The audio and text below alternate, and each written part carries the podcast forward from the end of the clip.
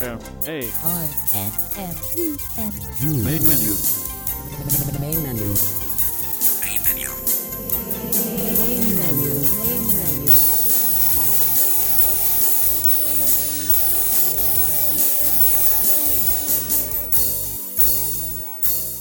Welcome to Main Menu for the week of December twenty-eighth through January third, two thousand thirteen. And we are having our Main Menu Highlights of the Year. This is a two-hour program, and I am pleased to have our executive producer for Main Menu, Mister Chase Crispin, with me today uh, to co-host the show. And welcome, Chase.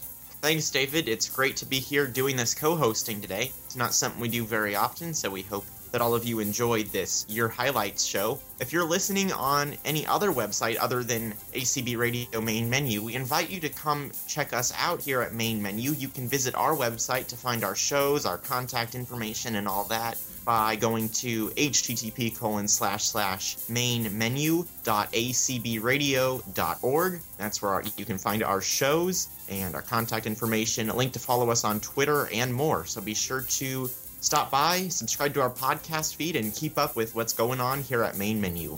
There's all kinds of places you can find us in addition to our website and iTunes. There's an iBlink app on your iOS device or your Android device. Then there's radio reading services all over the world that have us, and I'm sure you can find us somewhere. If you can't, send us an email, and we'll find a place for you. And uh, Chase, I believe you had a message from the president of A C B. Before we get into this year's Year Highlights, we would like to play a greeting from A C B President Mitch Pomerantz, as well as a holiday greeting from A C B Radio Managing Director Larry Turnbull. Once we get through that, we'll be here to start our Year Highlights. So regardless of if you are a new listener or a returning listener, it is great to have you with us on this special two-hour show.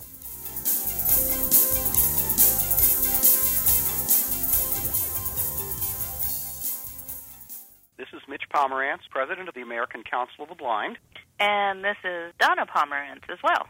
And uh, on behalf of the entire A C B family, Donna and I want to wish all of our A C B family members and listeners to A C B Radio a merry and joyful Hanukkah and Christmas, and a healthy and prosperous two thousand thirteen. two thousand twelve was an interesting year for the American Council of the Blind.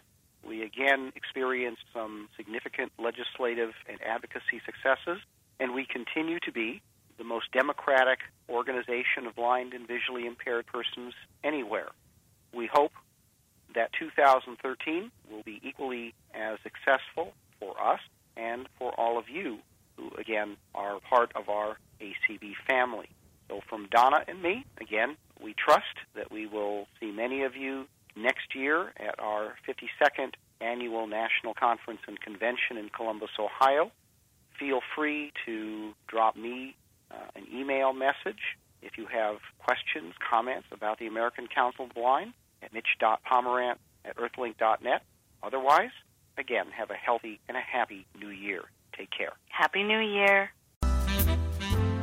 Hello, this is Larry Turnbull, Managing Director of A C B Radio, here to wish you a Merry Christmas and a Happy New Year, and may all of your wishes come true. Also, I'd like to thank all of the staff at A C B Radio for their continued support in uh, providing the shows that you hear on A C B Radio.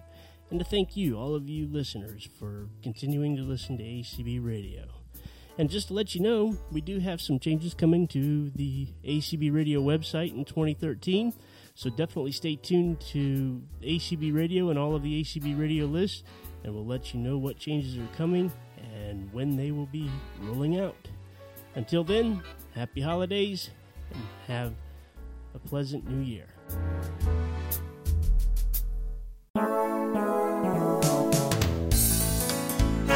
Happy holiday from A C B Radio.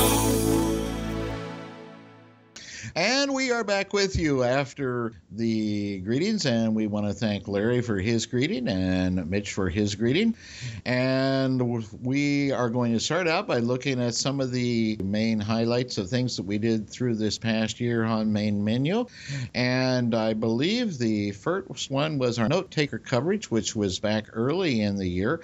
Uh, Chase, you want to tell us a little bit about that? The note taker coverage we did here on Main Menu at the beginning of the year was really one of the most fun things that I've ever been a part of, because the entire Main Menu staff really got involved. Even if they weren't giving demos, they were all giving us feedback on how it should work, helping to edit things and have content about note takers for every week. So what we did is we discussed five different note takers, and each week we demonstrated a different task on those note takers. Now, we demonstrated some of the newer note takers that are very popular, including the PacMate and the Braille Note and the Braille Sense, but we also talked about a couple of discontinued products like the Icon and Braille Plus, as well as the HumanWare Maestro, because we realized that not everyone can afford a new note taker, but there are many of these used ones out there for sale that people are buying and learning to use because they are a lot more affordable. So our goal was to kind of tell you and show you how all of these different note takers compared in different tasks and help you maybe decide which note taker was really best for you. And at the end of all of our demos, which aired over about a month, maybe a little more, we had a panel discussion with all of the participants in the Battle of the Note Takers series, which is what we called it. And we discussed pretty much everything about note takers, like why they're still needed for some people, why you might not need a note taker, their advantages, their disadvantages, and more. Well, we are here with a illustrious panel of folks who have been with us doing the introduction trials of the various features of note takers, and we're here now with them to discuss other features of the various note takers and get their information and input. And I'm going to introduce each one of the people and let them give you a little bit of the background on themselves. So we'll start, and we're going to go in alphabetical order. And so first is Chase Crispin. Hello, everyone. This is Chase Crispin. I'm the executive producer of Main Menu. Uh, I guess there's not much to say about me. I'm here today talking about the Icon from Level Star and the Braille Plus from A P H. Soon there'll be a new device called the Braille Plus eighteen second generation coming out. I'm David Tanner. I'm going to be the second person in the uh, questions here. And I am an assistive technology specialist with Minnesota State Services for the Blind. My device is the Maestro. And our third person is Debbie Bach. And I'm Debbie Bach. I've been an assistive technology trainer for the past fifteen years. I will be talking about the Braille Note. And our next person is Mary. I am Mary Emerson. I am happily retired, and I'll be primarily talking about the PacMate, although I do have a Braille Note. And finally, Rich Cavallero. I'm a Rich Cavallero, a, a computer information technology major at Hofstra University in, in New York, and today I will be here discussing the Sense line of note takers from HIMSS. Why did you choose the Braille Plus organizer? Do you think it was a good choice? For me, I chose it because, as I said, it's available through through quota funds uh, from the American Printing House for the Blind for students. It's been a good decision. I use the Braille Plus a lot for, you know, a lot of different tasks. Uh, I like the Braille Plus because of its size. It's very small, it's portable. I uh, had chosen the Maestro because it does synchronize with Microsoft Office, and it can synchronize the uh, email, it can synchronize uh, calendar, it can synchronize the address book, and um, because I had the Maestro Tracker, I had a, a very good G P S also. I'm not going to say it's the only thing I use at this point, but I certainly do still use it occasionally. I like the Braille Note. The reason I got the Braille Note is because I liked the easy menu interface. The word processor is probably the um, used on it the most. What I like about it is that I could turn it on, get into a document, take notes. I could write reports on it and easily convert them over to Microsoft Word. I also like the onboard help system because anywhere, if I don't remember a command or need to learn a new command, I can just hit the H chord and get a context-sensitive helper where I happen to be. I feel that it's a product that's very easy to learn and use. And I chose it because I wanted a QWERTY keyboard for ease of use. The commands are very much like Windows and like JAWS, and I wanted a forty cell display because a lot of the books that I read are from N L S Web Braille, and I wanted to be able to read with those. I have been using a Sense product since the end of last year, and I was really looking for something that had built-in G P S uh, and something that was really simple to use and also had a lot of note-taker functions. And the Sense has that. It has a really easy interface, very portable, and I can really take it anywhere I need to go and can use it for a lot of my day-to-day functions. That's one of the nice things about note-takers that have, puts them at an advantage over any computer is that you turn it on and you're ready to go. The Braille Plus is, with the exception of maybe the Maestro, the smallest note-taker that I've seen uh, just because of the way it's laid out. For me, that's kind of the big factor with it. It has a bigger hard drive, has a sixty gig hard drive. Most devices just have megabytes, so that's a huge uh, factor that, that I like over the other devices. I like something smaller than the traditional note takers, but I like to have all the functionality, and it's one of the reasons that I chose the Maestro. As far as the word processing goes and the menus, I find that the Braille Note is very quick and easy to use. If you want to be able to take down information quickly, you can just start it up and do that with, whereas with some of these other devices, you have to go through a few steps to open the word processor, to double tap, or, um, you know, once you get into the word processor, then uh, if you're using a Bluetooth keyboard, sometimes there can be pairing problems. The Braille Note really shines when I want to take notes quickly, uh, enter information quickly.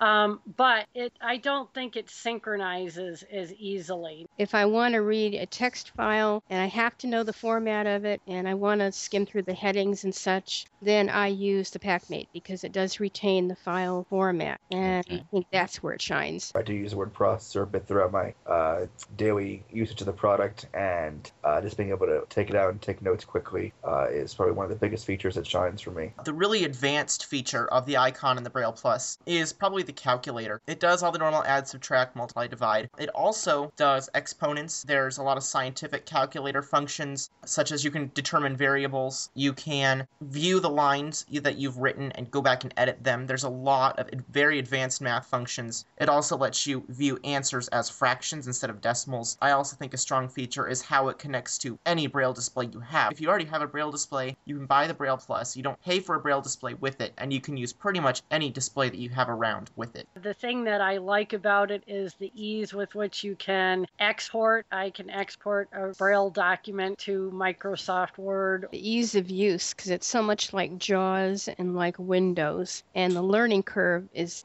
for me at least, it was almost non-existent, and I loved the fact that I could just turn the thing on and just start using it right away because I knew JAWS well enough. The Sense interface is very much like Windows and uses, especially with the QWERTY keyboard, a lot of the familiar Windows commands that you're accustomed to if you're a Windows a user of Windows on the P C. I think also that the uh, DAISY and the book reading functions are just so easy to use. Being able to uh, unzip and uh, zip files, like files from Bookshare, and download books from Bard, uh, and also the help system. Um, it has excellent context-sensitive help, and if you ever get stuck, just push F one and you can get uh, some very good help as to what part of the system you're in if you are not sure what to keystroke. For external storage, it requires a mini S D card, which is between micro and regular, and you pretty much can't find mini S D cards at all anymore. To charge it or to connect it to, to, with anything U S B, like a flash drive or a Braille display, you have to connect what's called the interface cable, which is a short cable that plugs into the bottom of the Braille Plus or Icon. On the other end, it has the place to plug in the charger, the cord that goes to your computer, and then a U S B port for keyboards, flash drives, and Braille displays. Uh, those cords have been known to break. Uh, it's kind of inconvenient to carry an extra cord along with you. The cable, and it requires a special cable to hook into the bottom of the unit to interface it with a computer, and and that cable lost it now or broke it now, you may or may not be able to find a replacement. And there were no regular U S B ports, so you had to connect it using that particular uh, connection. I'd say the biggest disadvantage would be the synchronization. It only will do the calendar and the address list, and um, other devices that I've used are a lot easier to uh, set up the synchronization. And the other disadvantage I'd say is Um, on the internet, it doesn't do well with loading large web pages. I think the big disadvantage is the lack of ports. The only port, U S B port on there is the one for hooking it up to your P C. And if you want to do Ethernet or Bluetooth or Wi-Fi, you have to have a compact flash card that will have these features and the ports on them. And these are difficult to try to find these days. I think for the Sense product, that uh, the biggest disadvantage is the browser and loading large pages, and also synchronizing. You can only sync your calendar and your contacts, uh, and I think that that is a bit of a problem since, you know, email and other things I wish uh, could be supported. I had to send mine in for repair once into HumanWare. They did not give me a loaner unit while it was gone. They had it for about, I'd say, a month to five weeks. So I don't use the Braille Plus for everything. I use an iPhone uh, for a lot of the email just to read it on the go. If I want to do something really, really formatted uh, as far as a document, I will use a computer, and I use my iPhone uh, for listening to music and for doing a lot of email and communication on the go.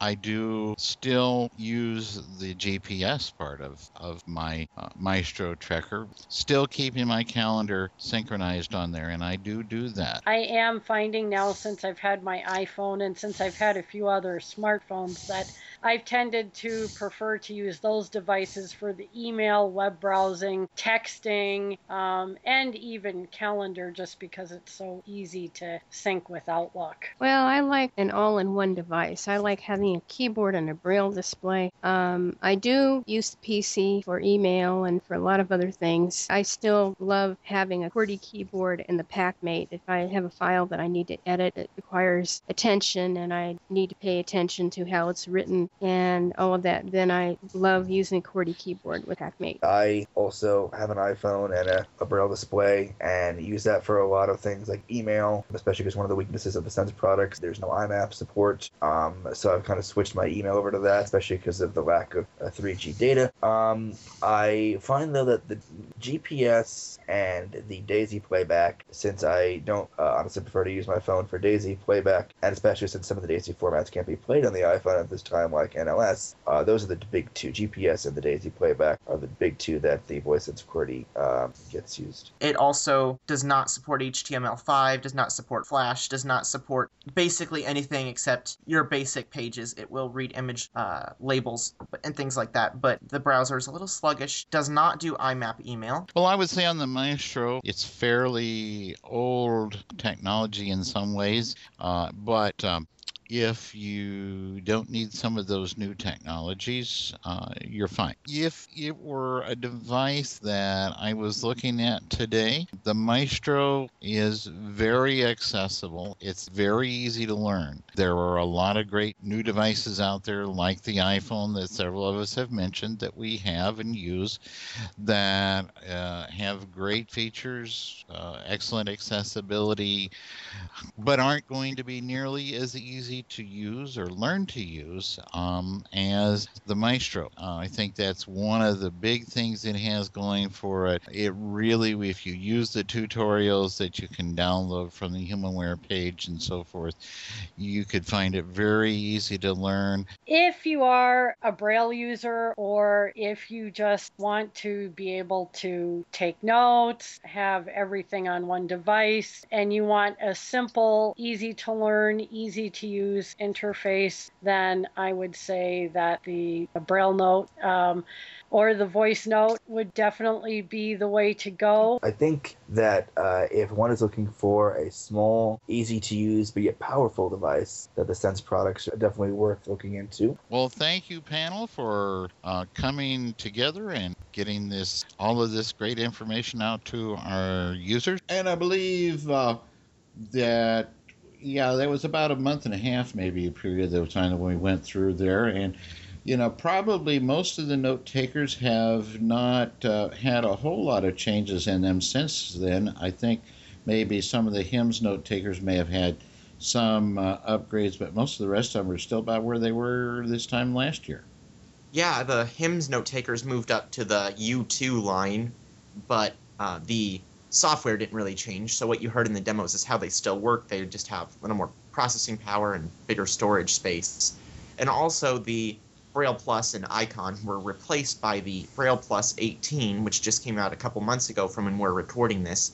And that is an Android-based note taker that obviously wasn't featured in this note taker panel. But besides that, I think most of the information should still be current for you. Okay.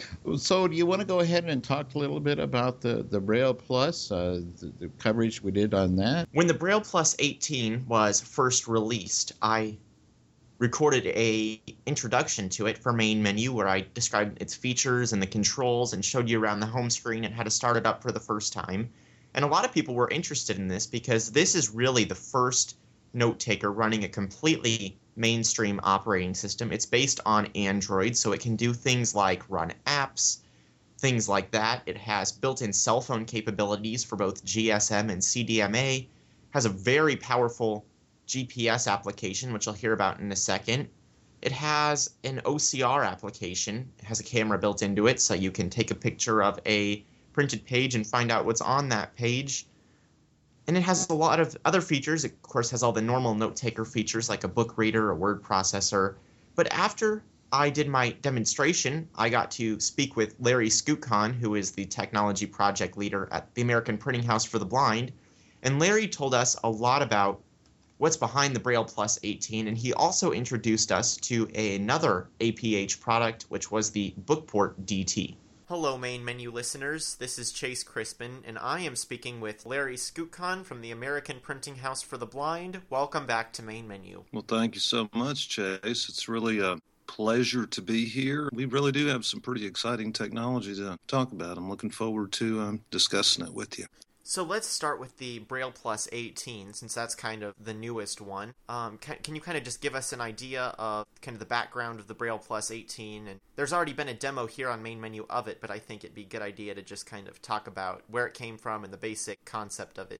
Okay, sure, yeah. We, uh, at A P H and LevelStar, began working on this note taker, we'll call it, um, although it's really more aptly called Um, Uh, an Android smartphone with a Braille keyboard and display and several specialized applications, or an Android tablet, you could call it, because uh, it's it's a phone and a tablet, I guess you could say. And the advantage of that, of course, is that now we can do all the fine-tuning with Braille that we want. We have all the power to do the neat things that, well, like we did really on the first generation of the Braille Plus. But now we also have the support of a mainstream operating system and literally hundreds of thousands of applications that other people are writing to uh, run on these devices. You know, about two months ago, we finally came out uh, with the Braille Plus eighteen. This is a very fast-moving technology, and so the whole idea of, of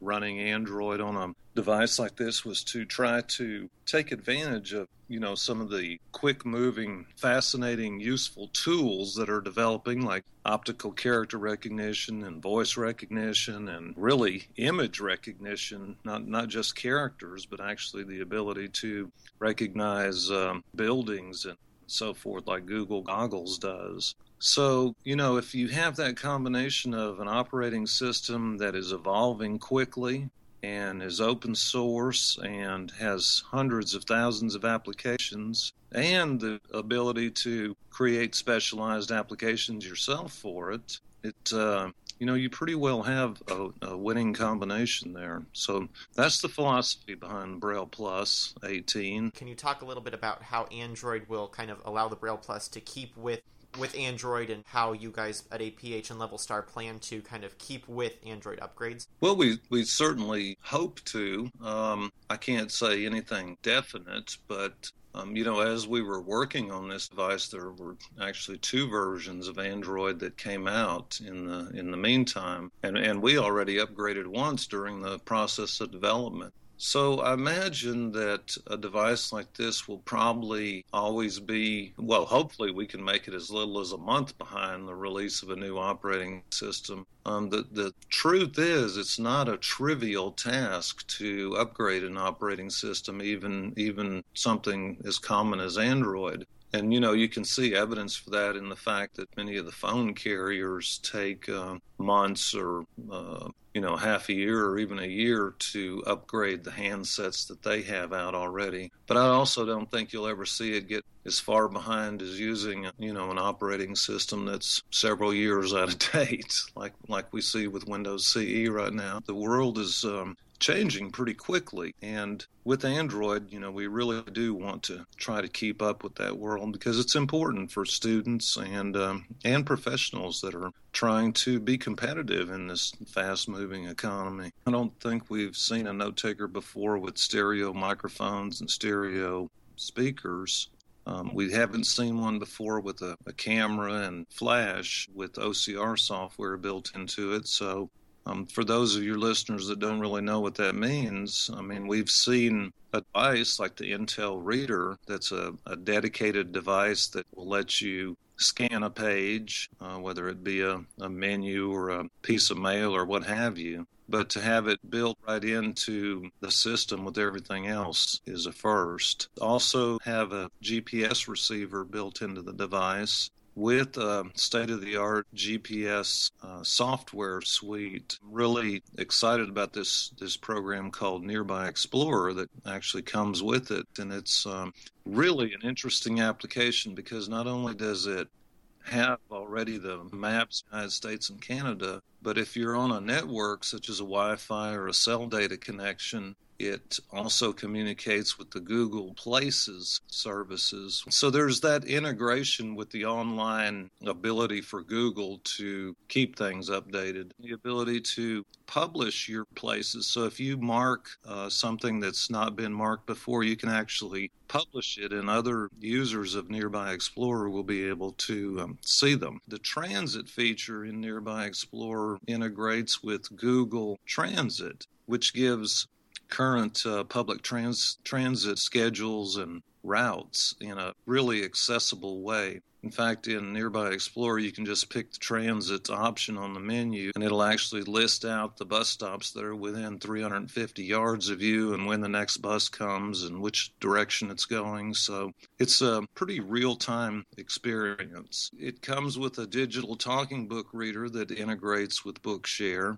Um, it, it will play N L S and R F B or uh, Learning Ally um, once we get it uh, finalized, and there'll be free upgrades until that is finalized. And of course, they have to be approved by those two organizations. In addition to that, it's got uh, well a recorder. This browser is actually a really great browser, and once it's made accessible, like we did here on the Braille Plus, it uh, is, I think, one of the better browsing experiences of any, even on a desktop computer. It um, is pretty snappy, and it's it's it's just pretty amazing. It supports some of the newer H T M L features and plugins. And is the Nearby Explorer G P S going to be made available for people just using Android phones or tablets to use, or is it just exclusive to the Braille Plus?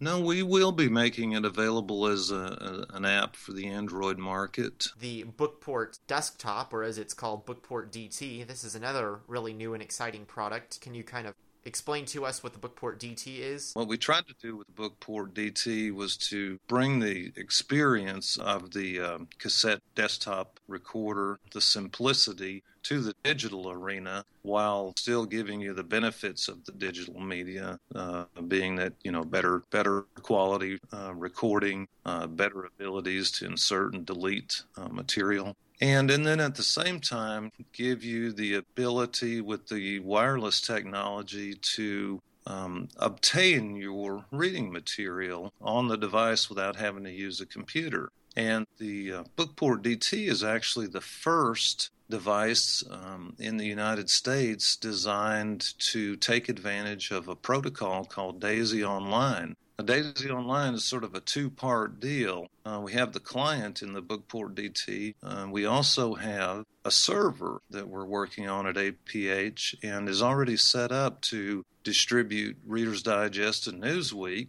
um, as soon as we get the N L S approval with it. And we have a couple other pretty uh, great ideas for obtaining content on it as well that you'll be seeing over the next few months.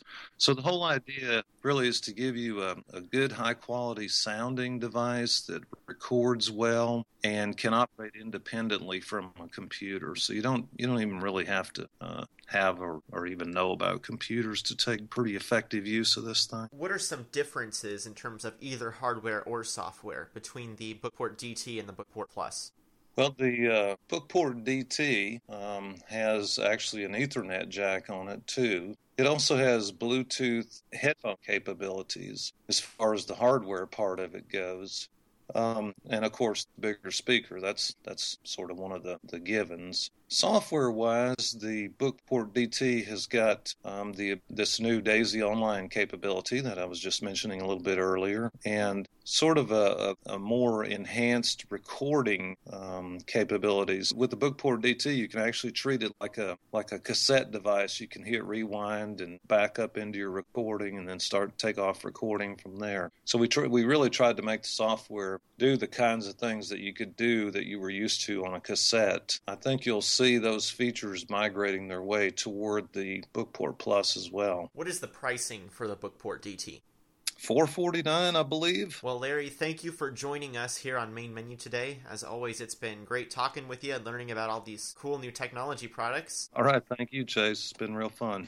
Uh, the next uh, group of products is, and I think you did the coverage on this too, was the uh, a lot of the coverage on the H I M S S products, including the, I believe you talked about the U two, which was what at that time just very new.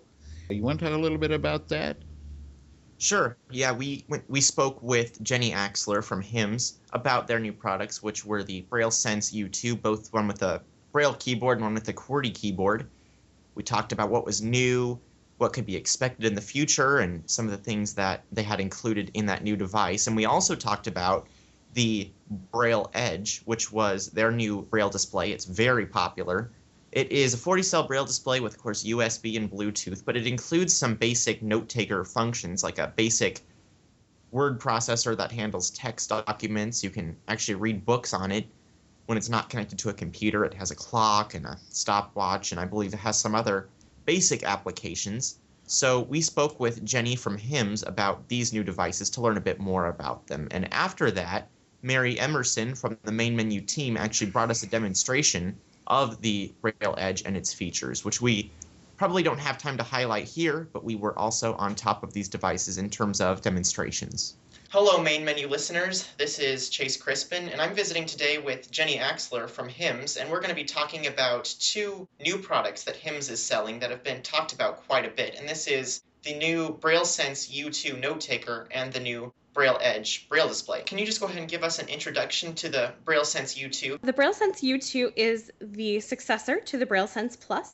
It has thirty-two gigabytes of storage, which is four times what the Braille Sense Plus had. Um, it has twice the running memory at two hundred fifty-six megabytes of RAM. We have a one gigahertz uh, mobile C P U on board.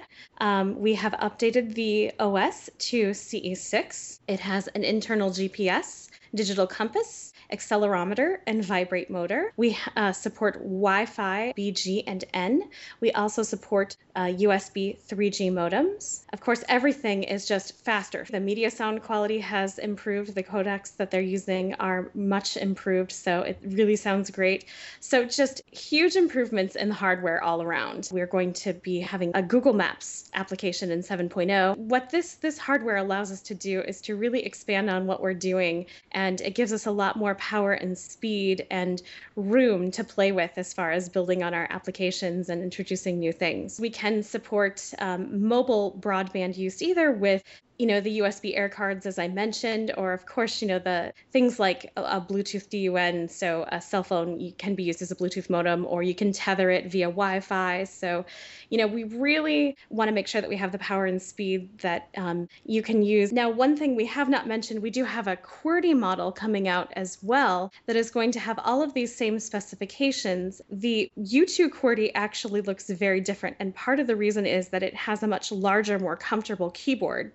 Um, so it is very slim. It's not as thick. It's not as boxy, very thin, and it's deeper from front to back to accommodate that extra keyboard space. These both have thirty-two cells. Um, both the QWERTY version and the uh, Perkins style keyboard version both have thirty-two cells. The battery life in these things is also much, much improved. It's about seventeen hours. With all of these new operating systems that are coming out, and obviously Microsoft is starting to move away from Windows Mobile or Windows C E, have you thought about moving to an operating system that is newer than Windows C E? This is something that they're constantly considering what to do for the future. And again, you know, I don't know what the answer will be as far as, um, you know, whether they will port to something else at some point. I'm, I would think that at some point they may have to do that. I think the, the reason that they've stuck with C E for so long is that um, it's stable. They have found it to be, I guess, stable in the sense that they can develop accessible applications without, you know, they, they know how to work around it. They know how to, they're able to,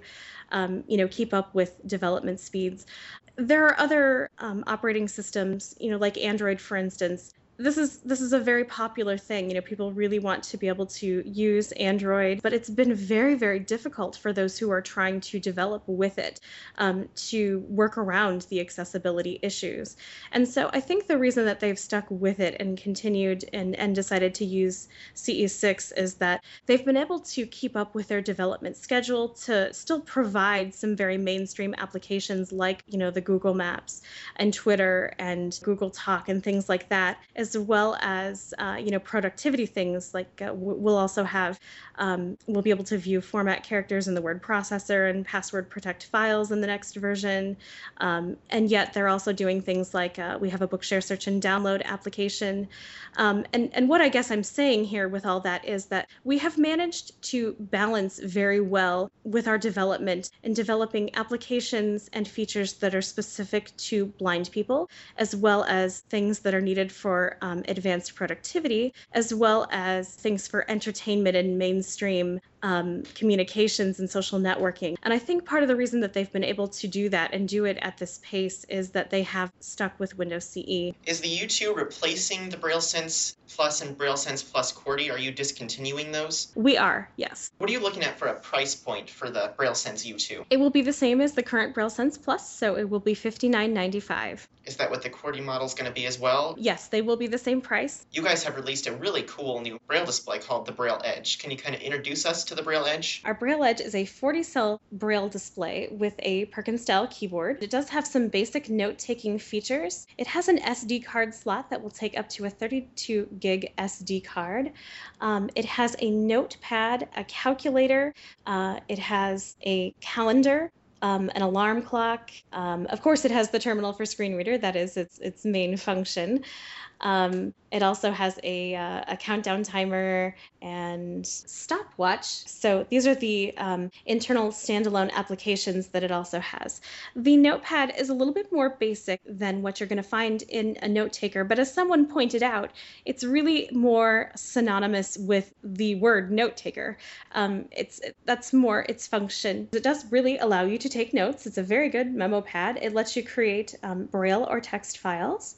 Uh, the other great thing I think about the notepad is that you're able to read B R F files on the go. So it's really good to read books on the go. The other unique thing about the Edge is uh, the keyboard. It has various other keys in addition to the nine key Perkins style keyboard. It has eight function keys, and these keys are programmed to things like escape, tab, control, alt, shift, insert, windows, and applications. So what's great about this is if you're using this with JAWS and you need to do an insert J. You can actually do an insert J. You don't have to memorize all kinds of strange combinations, but you also get the intuitive input of your Braille keyboard that, you know, many Braille users really prefer to use a Braille keyboard. At the same time, on a P C, trying to emulate all those commands can be a little bit strange, and you have a lot of memorization. So we've kind of tried to combine both and give you um, the function keys so that you don't have to memorize everything, but also give you that intuitive input with your Braille keyboard. It is compatible with JAWS, Window Eyes, um, HAL and Supernova, N V D A, System Access, VoiceOver for the Mac with Mountain Lion, and we have iDevice compatibility. Uh, we also have compatibility with mobile accessibility as well as mobile Speak Symbian. What is the price point for the Braille Edge? It's twenty-nine ninety-five. You can visit our website at w w w dot hims dash inc dot com. It's H I M S dash I N C dot com. Please feel free to call us at um, eight eight eight, five two zero, four four six seven or email support at hims dash inc dot com. Jenny, I'd like to thank you for coming on to Main Menu today and talking with us. It's been great talking to you and learning some more about these two new products. Thanks for having me. I guess about the only other uh, product that I know of that uh, HIMS had during the year that uh, we haven't heard about here because I didn't really see there was uh, much of a way we could demonstrate it, but people might be interested in knowing about an app for iOS called HIMS Chat, and what it is is a, a software for iOS devices that allows a deafblind person using a Braille display and Braille keyboard to communicate with someone using an iPhone, iTouch, or iPad. And of course you could do that either with the sighted person using, using the keyboard actually on the device, or you could attach a Bluetooth keyboard to it and also do it that way. So that was has pretty much been our HIMS coverage for the year. So we, of course, talked a lot about note takers, both looking at them in terms of what's out there and covering new note takers as they're released, but that's not certainly the only thing we covered here on Main Menu. One of the most popular things that gets people excited in the blind community is the release of a new update to a popular screen reader, and we were on top of the major screen readers again this year. The first one that we covered was JAWS fourteen, and David, I believe you spoke with Eric Damery about the JAWS fourteen update in addition to some demos that we had by Main Menu staff members.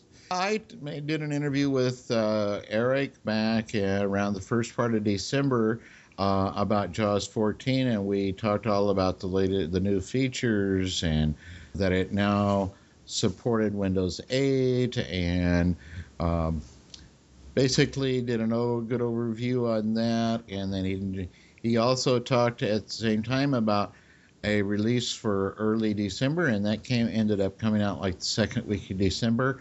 And then he also did mention uh, that there will be an upgrade somewhere in mid to late January, which will include also some improvements in the uh, voices that are used with JAWS, that is the vocalized vo- vocalizer voices, and uh, that we should really be looking forward to that, because in that release, we're going to get some of the things that we've been wanting from some of the natural speaking voices for quite a while. And he says, we're finally going to get those. So I'm really looking forward to that. And I think a lot of other people are, too.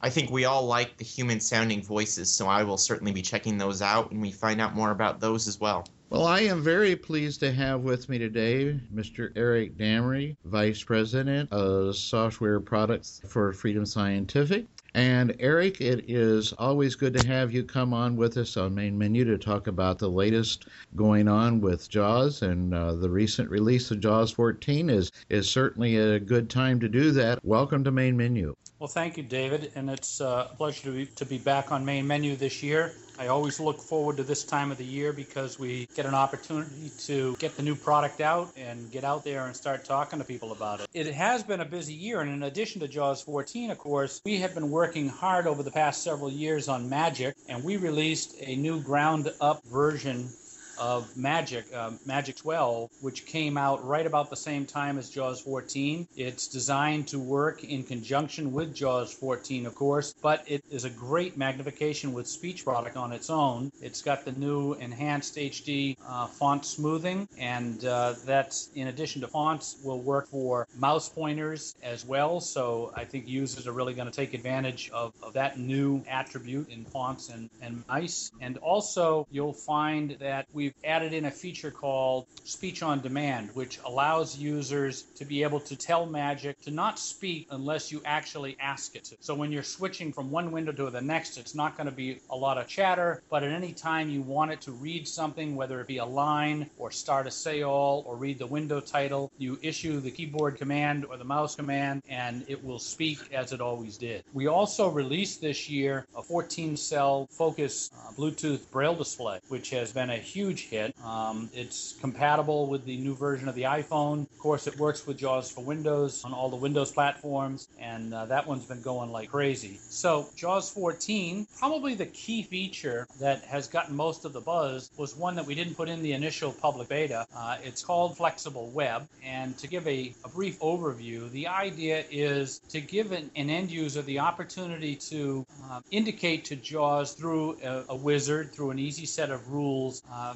to identify things on particular web pages which you may not want spoken. So frames that contain ads or advertisements, or uh, could be uh, a, a frame that has uh, links in it or a group of, of elements that you would just as soon skip over whenever you land on this web page because you use the page often and there's only certain things that you want to get to. So you can kind of teach JAWS to eliminate those things, just take them out of the virtual buffer. You can also, with Flexible Web, set up rules on particular pages where you want JAWS to start reading. So if, if it's a news page, you can you can teach the news site that you always want JAWS, when the new page loads, to start from the main body of the story instead of having to read all the heading information and all the links to get to it, or having to use navigation quickies to skip through all of this information and get to it. You can set up a rule so that JAWS can automatically start reading from that point. Probably the next big piece of news that came out in fourteen that a lot of people have wanted to take advantage of was the new Vocalizer synthesizer. A Vocalizer is the next generation of RealSpeak, really, from Nuance. It's still under development by Nuance, so it's continuing to improve. And this Vocalizer voice will also become available in the Magic twelve release. It's not at this moment, but it will be shortly uh, in an update. And the next uh, version of Open Book that we put out will also take advantage of Vocalizer.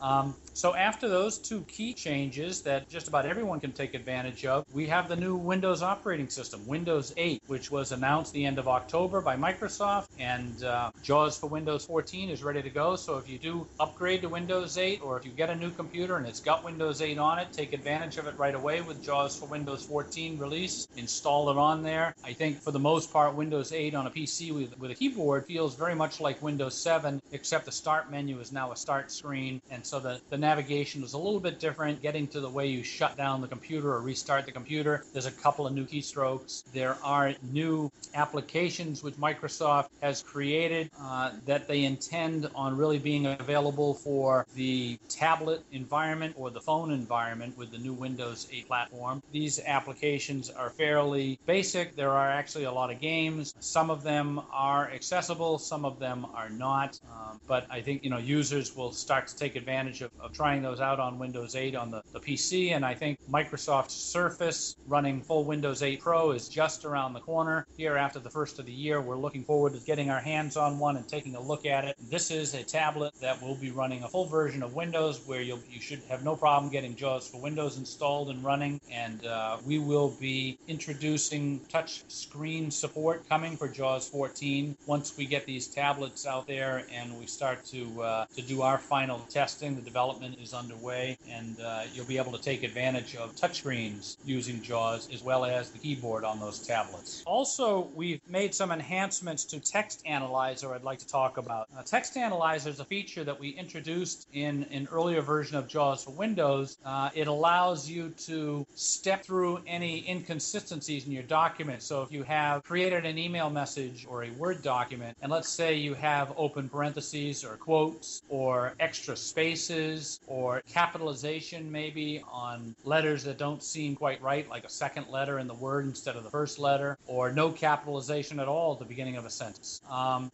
JAWS for Windows with Text Analyzer has been able to let you move from one inconsistency to the next, identify what it is, and let you decide if you want to fix it uh, in your document or email message before you do anything with it. So it's a very nice tool. Now, in JAWS fourteen, we've added in the ability to not only find inconsistencies, such as font changes and when attributes like bold or underline change or the color of the text, uh, point size, whatever it might be, but when it finds one of these changes, it stops at that location and it identifies what just changed. So it will tell you if text changed colors. It will tell you if text changed point size, or if an attribute like bold has been applied, or if you've reached the end of the bold to text and you've gone back to normal text. So it's a very nice way of stepping through a document. And I, and I think it's really, it's the first tool that we've ever had available to us where a blind user could actually walk through and really check his document. We've also added a feature from Microsoft Word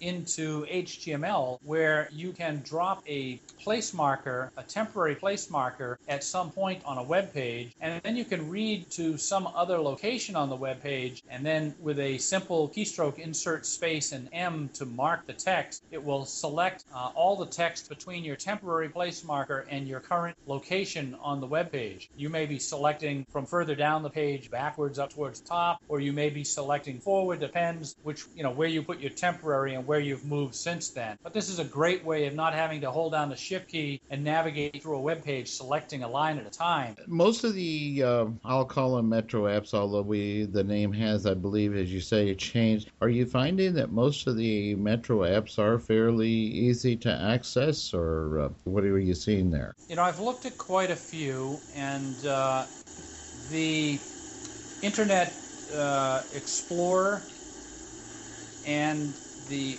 internet email uh, package that comes, and the calendar and the contacts that you get in, in Metro style.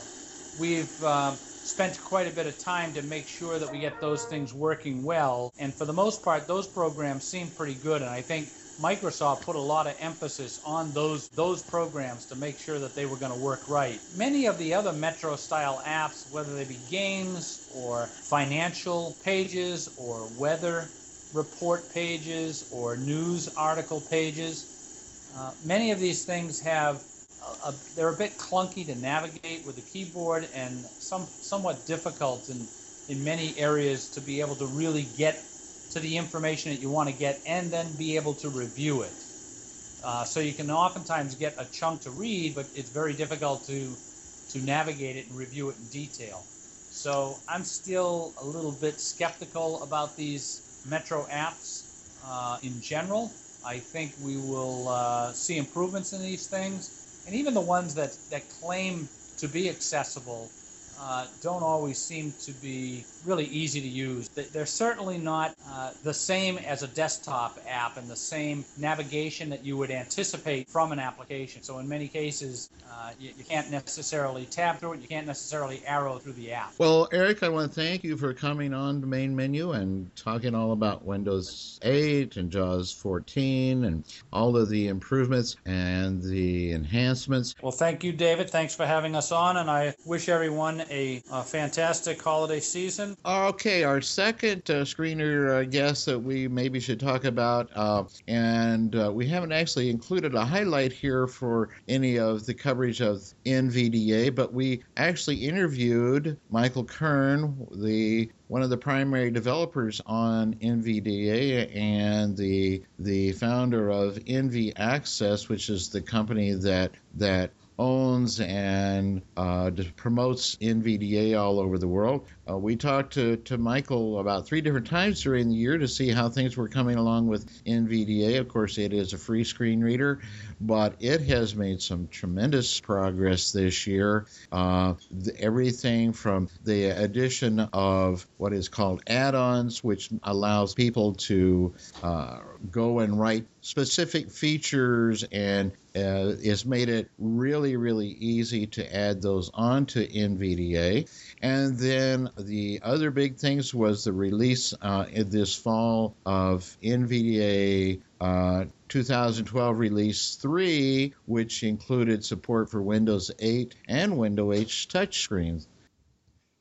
N V D A, since it's a free and open source screen reader, is something that's growing really quick, especially with those add-ons that you just mentioned. So we were really glad to bring you coverage of all of the N V D A upgrades, since it is really beginning to really develop and even catch up with the paid screen readers. So it'll be very interesting to keep up with that throughout the next years. Now, David, at the beginning of the year, we actually had a contest involving a giveaway of N V D A with a bunch of add-ons and tutorials with it. Can you talk a little bit about what we actually did for this contest? Well, what we did was we had this little contest uh, and we said, you know, if you uh, sign up for the Main Menu Friends mailing list, or you sign up to follow us on Twitter, and if you happen to be the, the I think we started out like at the one hundredth and fiftieth person to sign up for the Friends mailing list, uh, or the three hundredth person to sign up for Twitter, you'd win one of the packages. And then we came out down to close to the end of the month, and we were a little short on those goals, uh, not a whole lot, but a little bit. And so what we did was we finally They came down to saying the last person that signs that signs up for one of the groups before the end of January uh, will win the package, and we did have a winner. And uh, oops, didn't we have two winners?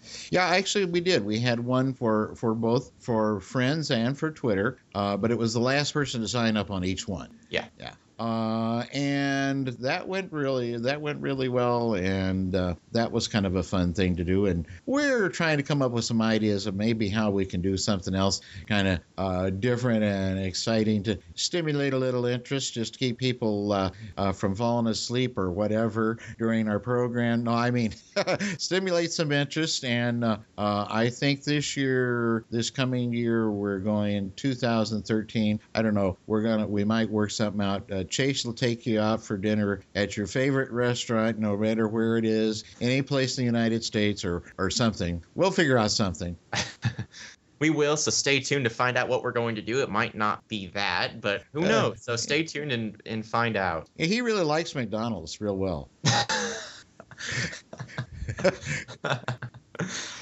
That's the only restaurant I think that he knows of, but I, I'm not sure about that. He hasn't I, said. I know, I know him. I know more than that. Oh, okay. Well, he heard about Burger King too. He's in. He's down there, you know, in cow country, so they they've heard of Burger King.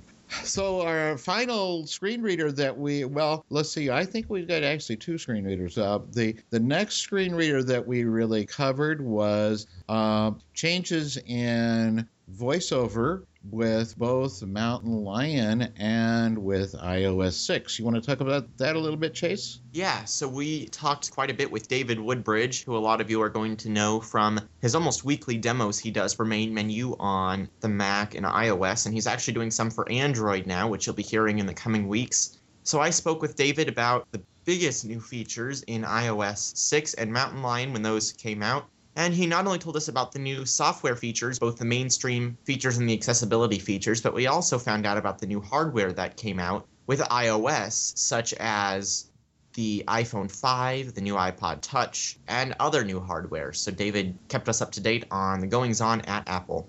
And I think one of the greatest things that really happened with both Mountain Lion and the VoiceOver with Mountain Lion and with i O S six uh, for the i devices was they added support for a lot of the new Braille displays, including all the HIMS devices and uh, the new HumanWare displays and some of the new HandyTech displays. They support now something over forty different displays, which is just amazing. I think it'd be a challenge to find a Braille display that wouldn't work with these devices. Apple's done a really good job keeping up with that. And the other thing we've really noticed is that for those of you using both the Mac and an iOS device, they're really starting to work close to the same. Of course, the desktop O S is going to be more powerful because it's geared more towards producing rather than consuming content, but a lot of the features from iOS are making their way over to the Mac and the other way around as well, so they're really becoming very close in the way that they work. Yeah, and, and uh, the Mac operating system, Mountain Lion comes to looking a whole lot closer to being like what is an iOS. And it's my understanding that actually the eventual goal is to have them to the point that they operate almost identical. Hello, everyone. This is Chase Crispin, and I am joined today by David Woodbridge, who all of you know from the excellent tutorials that we play from Vision Australia. And today, David and I are going to be speaking about Mountain Lion, which is the newest update to Mac O S X, Apple's operating system. So, David, thank you for joining me on Main Menu today, and thanks for everything that you provide for Main Menu as far as your tutorials. Thanks for having me again. iCloud integration is probably the biggest advantage if you have an iOS device and a Mac. So can you tell us about how iCloud works in Mountain Lion? But basically, the way it'll work is that, or the way it does work is... you basically, when you open up a document, say, for example, let's keep it nice and basic and text edit, you'll get an option to either open up an existing document on your iCloud account, which is tied to your Apple I D, or your local Mac. And basically, for all intents and purposes, you're just looking at a list of files on a folder on the cloud, and the same that you would do on your local Mac. And again, if you wanted to save a document, when you bring up the Save As dialog box and you know you type in the file name, again, you will get two checkboxes where you can, again, save the document to iCloud or save a document to your local machine. Can you talk a little bit about iMessage, which has been added to the Mac? And basically allows you to send messages between your own iOS devices or anybody else that has an iOS device linked up, again, to their Apple I D, which is very nice because I can be sitting at my Mac and my wife might be out and about and she has an iPhone and an iPad and I can send her a message directly from my Mac. She then receives it and then she can reply back on her iPhone or an iPad and I get the message right back on my Mac and I can read it and respond to it again. There are a couple of new apps on the Mac that people will recognize if they have an iOS device, which include Reminders and Notes. Can you talk a little bit about these? Ah, now these are the two that I absolutely love. With Reminders, of course, we know that on your iOS device, you can do reminders to remind you at a certain time, or you can add to an existing list for shopping, et cetera. Well, all that functionality is now available on your Mac, which is absolutely fantastic. I can, if I'm working on a Mac and you know I happen to nick over to the fridge and I think, oh dear, I've just finished off the last milk because I've been drinking coffee all day. Um, I can go back to my Mac. I can update my shopping list on my Reminders shopping list to say next time we go shopping, we've got to get more milk or more coffee, et cetera. And of course, being all part of iCloud and my Apple I D, that's immediately synced back to my account, of course, on my iOS device, whether it's my iPhone or iPad. Cool. And it's all vice versa. It's absolutely spectacular. I absolutely love it. The Notes app works in a similar way to the way that Reminders works. So again, you can sync notes between your iOS device and your Mac as well. And the nice thing about it is something that I use a lot of the time. Because I've got different accounts, I can have on my Notes app on the Mac my different uh, accounts that I have. Also have my iPhone. So I can actually have different accounts for, for work and home based on my Apple I Ds. And I can just, again, I can update or add a note on my Mac and get the same information again on my iPhone. Another new thing that, again, people are going to recognize from the iPhone and iPod Touch and iPad, this is the addition of the Notification Center to the Mac. Yes, and it's it's sort of similar in a way to notifications on the iOS device. So where it sits is actually in what used to be called the status menu in uh, on the Mac. So traditionally, the people that use VoiceOver, that would be Control Option or V O M twice to get to your status menu. On the Mac, then that's called the Extras menu. And in there, you've got your notifications, which you can do V O spacebar on.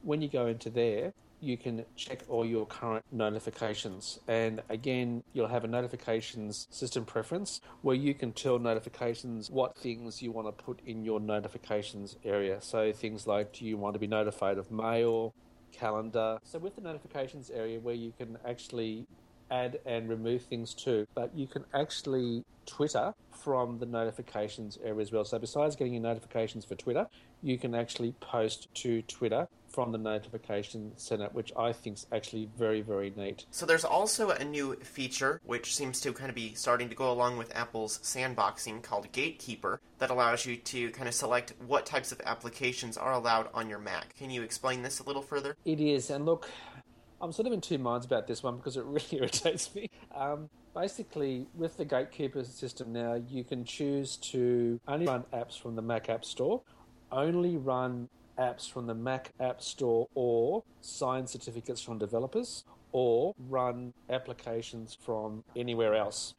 And what happens, of course, is if you, and I believe by default, because I've changed mine, it's Mac apps only. So when you try and install something like Skype, for example, that we're both currently using, it says this application is not allowed to be installed on your system.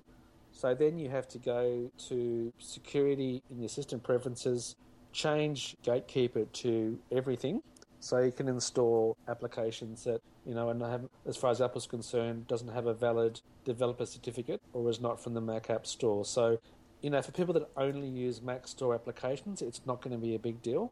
But, you know, I, I'm sometimes worried that if I set, I'll leave mine to, I want to install everything from anywhere, that I'm then missing out on the security features of having Gatekeeper in there, so I don't accidentally install an application that might have a virus or malware or, or everything else. Let's talk about another thing from iOS, uh, which would be dictation, and something that a lot of people are looking forward to. Now, this is the one that I absolutely love yet again. Um, this is a good function. Basically, as we all know, with your iPhone four S, for example, and the new iPad, of course, you can actually double tap the dictate button to the left of your space bar to start dictating, and then when you finish, you double tap again to stop dictating. Well, what they've done on the Mac is they've got exactly that same dictation function. So basically, it's off by default, so you have to go into System Preferences, and there's a new system preference now called Dictation and Text-to-Speech. Basically, in there, you go in there and you turn on dictation, and what happens is it enables you then to press your F N key or your function key twice. So on a normal Mac keyboard, that's the bottom left hand key, the F N key, and when you double tap it or press it twice, you get the same lovely little beat that you get from iOS. You then start saying all the normal things that you can say with dictation on your iOS device. So you can say, you know, hi Chase, comma, new line, new line, it was great catching up to do this podcast today, comma, we need to catch up again and do some further chats online. Full stop, new line, new line, David. And then you can press the function key again twice. It does the single beat to say it's finished. And then you can then listen back to what you've dictated. Let's kind of switch gears as far as what we're talking about. So there are a few changes. And the first one you already touched on a little bit, but that's the new accessibility pane in Mountain Lion and the new keystroke to access it. That's right. When I mentioned previously, the, the universal access that used to be in System Preferences has now been changed to accessibility. And as we keep saying, that's the same name that they use in iOS. Um, so again, if you go to System Preferences and you just, you know, you can type in A C C to jump to accessibility, it's in there. Now, for a long time, people have said, wouldn't it be nice if you could go straight to your accessibility functions, which you can do in some ways. But now, what you can do is press Option, Command, F five, Function Key five. That brings up a accessibility panel that you can then choose to use all the accessibility preferences such as Zoom for large print, VoiceOver, keyboard access for mouse and trackpad control, display preferences, and you can also then also access that system preference accessibility panel straight from that pop-up dialog on the screen as well. There's probably just one final thing I probably should also mention for those people that have been hoping and praying for improvement for P D F accessibility and table accessibility with VoiceOver. I'm happy or sadly to announce that that functionality has not improved. So P D F file access, particularly under preview, still remains an issue. You don't have, still don't have structured information to tagged-based information in P D F files, so that is headers, tables, and more annoyingly for me is the fact that you don't have proper access to tables in Pages or Text Edit. Because when I went checked a document that I wrote three years ago for VoiceOver and looking at P D F file access and tables, that's exactly the same issues that I'm having now, even with Mountain Lion. So I really sincerely hope that in the next update to Mountain Lion or the next O S version for the Mac, that they really, really do something with VoiceOver on P D F file accessibility, table accessibility, and I guess for me in particular, maybe a little bit more on supporting proofreading documents. Hello, Main Menu. This is Chase Crispin, and I'm speaking with David Woodbridge again today about some new Apple things. We're speaking about new iPods and iPhones and the new operating system i O S six. David, welcome back to Main Menu. Thanks for having me back again. So I think we'll start by going over the iPod Nano. The iPod Nano has been talked about a lot here on Main Menu because it's been accessible for a long time. I think it was actually the first talking iPod. But Apple's updated their Nano, so can you go ahead and talk about what they've updated it with? Yep, so basically Basically, it's a two point five inch screen, which is very, very cool. It's got some buttons so that you can now change track, play, change your volume. Uh, and of course, we all know that it's got the built-in accessibility stuff for VoiceOver. And it's also got mono audio, and you can reverse the image on the screen to make it a bit easier to look at.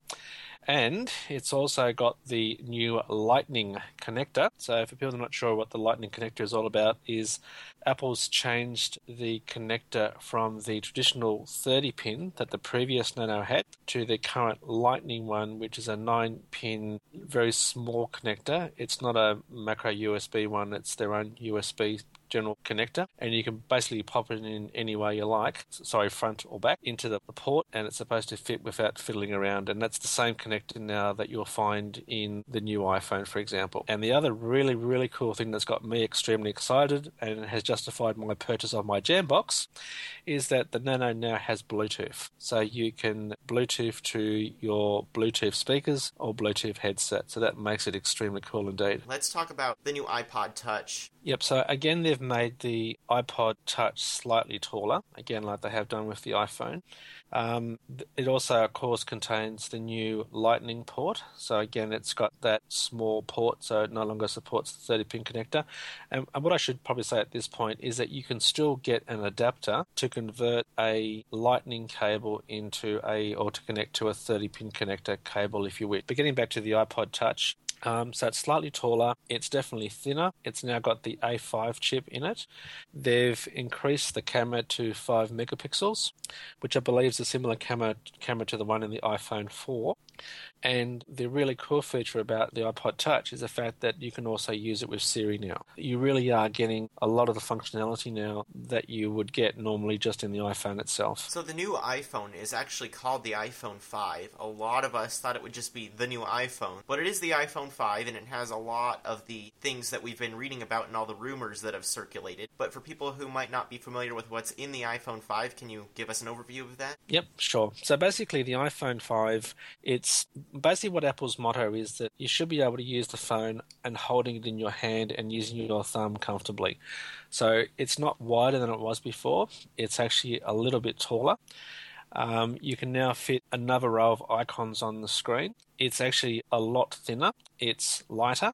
And it's actually got an actual metal back with a glass insert at the top and bottom, of course, to let the, the wireless stuff come out and into the iPhone itself. Of course, it's got the Lightning connector, which is the small one. The headphone jack is down the bottom now rather than up the top. Um, and it has three microphones for, of course, doing your talking and also noise cancellations. So it's actually very, very cool. It now supports L T E. The camera optics have been improved. It actually feels extremely, I don't know, it feels extremely thin, smooth, and very wonderful in your hand to hold it. The new iPhone will come in the, the normal different sizes, so it'll be sixteen gig, thirty-two, and sixty-four. You're not missing out by not going to the iPhone five, but there, if there are features in i O S six or features in, in the iPhone that's not supported in your, you know, the iPhone, for example, like Siri, then it, it makes good sense to then upgrade to the iPhone five. So here in the U S, all three models, the sixteen, thirty-two, and sixty-four gig iPhone five, are available on Sprint, Verizon, and A T and T for the prices that you just mentioned, and they're both in black and white models. But can you talk a little bit for our international listeners about where they can find the iPhone in international countries, especially Australia? Basically, all the carriers in Australia will be carrying the iPhone. Um,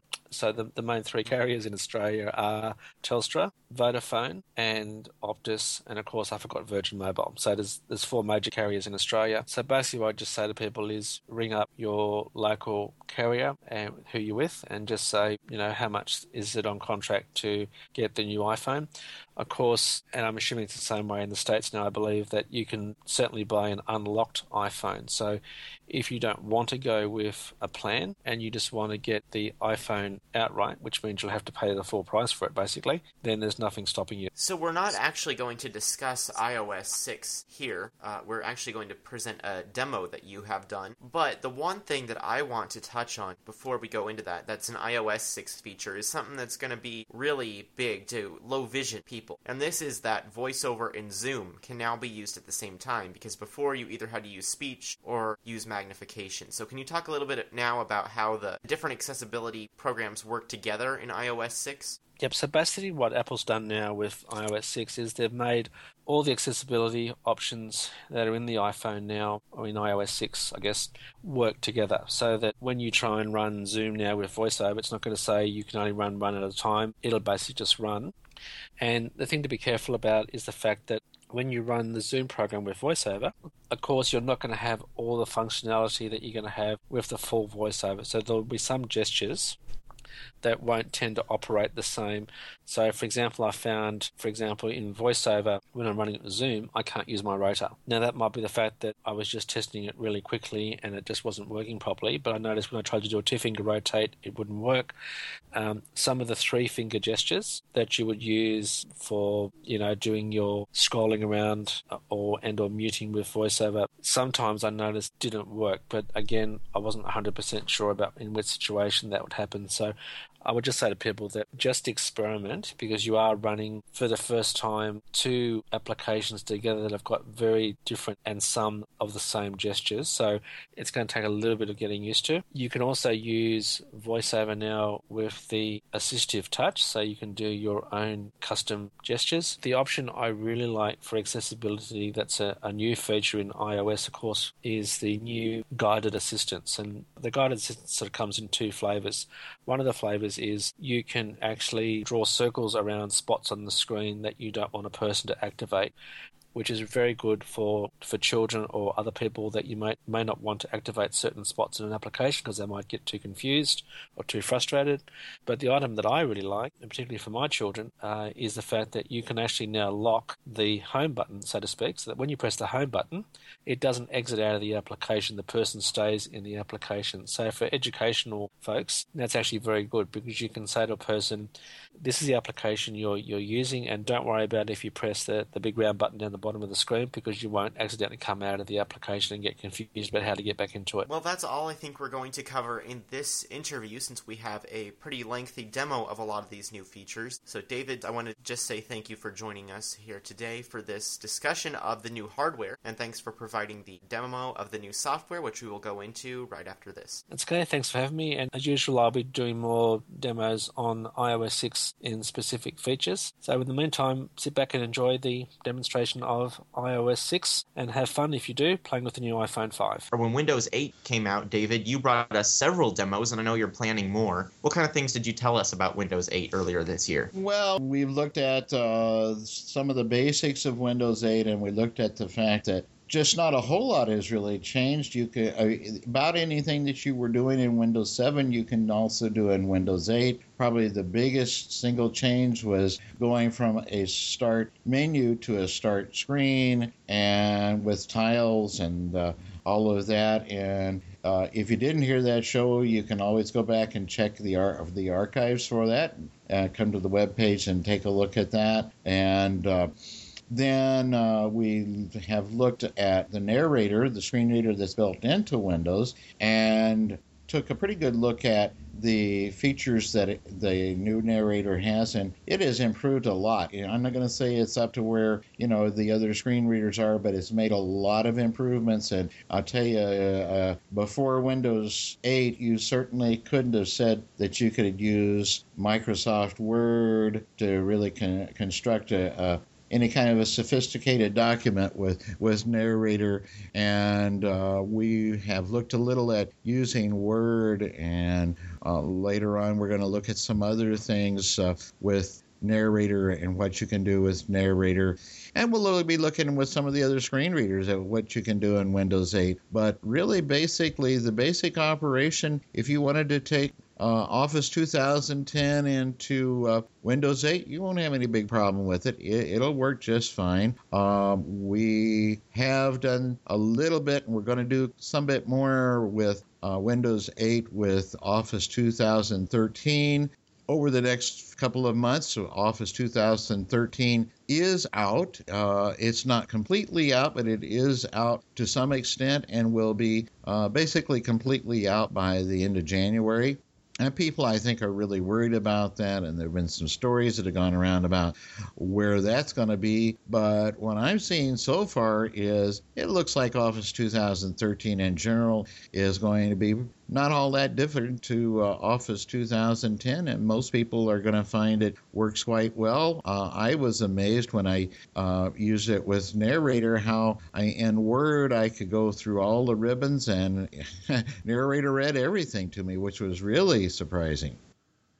And the and the other screen reader that we haven't talked about that we just had coverage very recently on with uh, Tim Cummings was the new Window Eyes eight and their support for Windows eight. Hello, everyone. Welcome to Main Menu. This is Tim Cummings, and today I'm very happy to be speaking with Stephen Clower from G W Micro, who's going to tell us all about Window Eyes eight point oh and all the great stuff that uh, is packed into this new update. I'm sure everybody's, especially people who are buying new computers or who are thinking about upgrading, are worried about the whole Windows eight uh deal. So why don't you uh, why don't you talk about you know Windows eight and what, what the new Window Eyes does to it to deal with that operating system, which is kind of new and probably scary for a lot of people.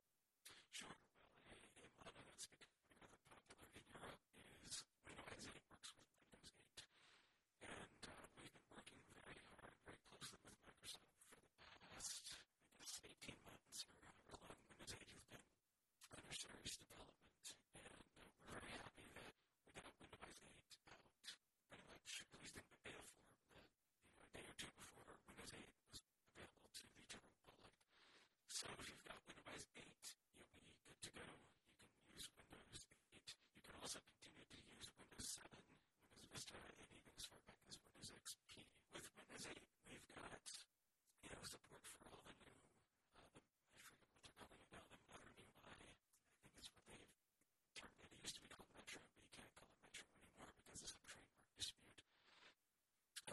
Support for the new start screen, and we have support for the new version of Internet Explorer, which is I E ten.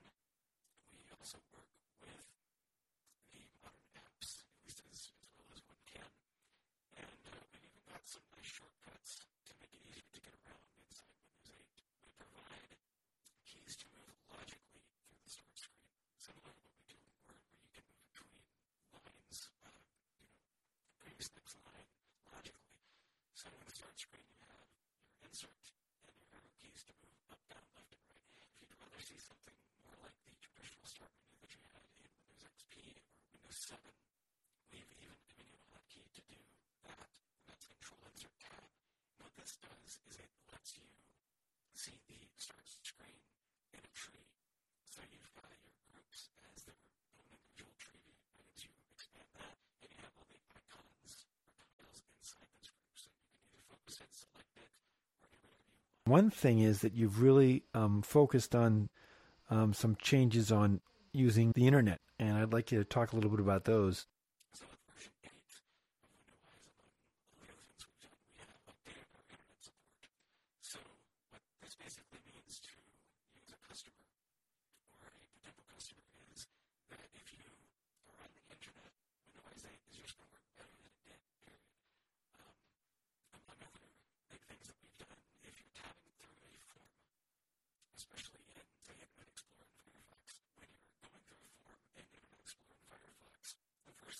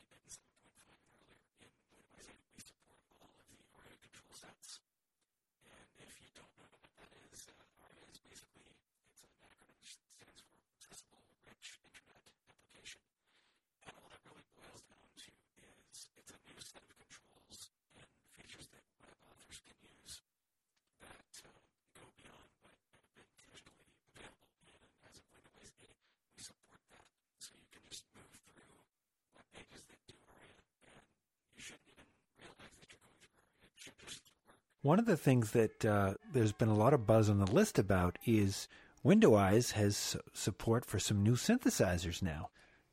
Yes, we do.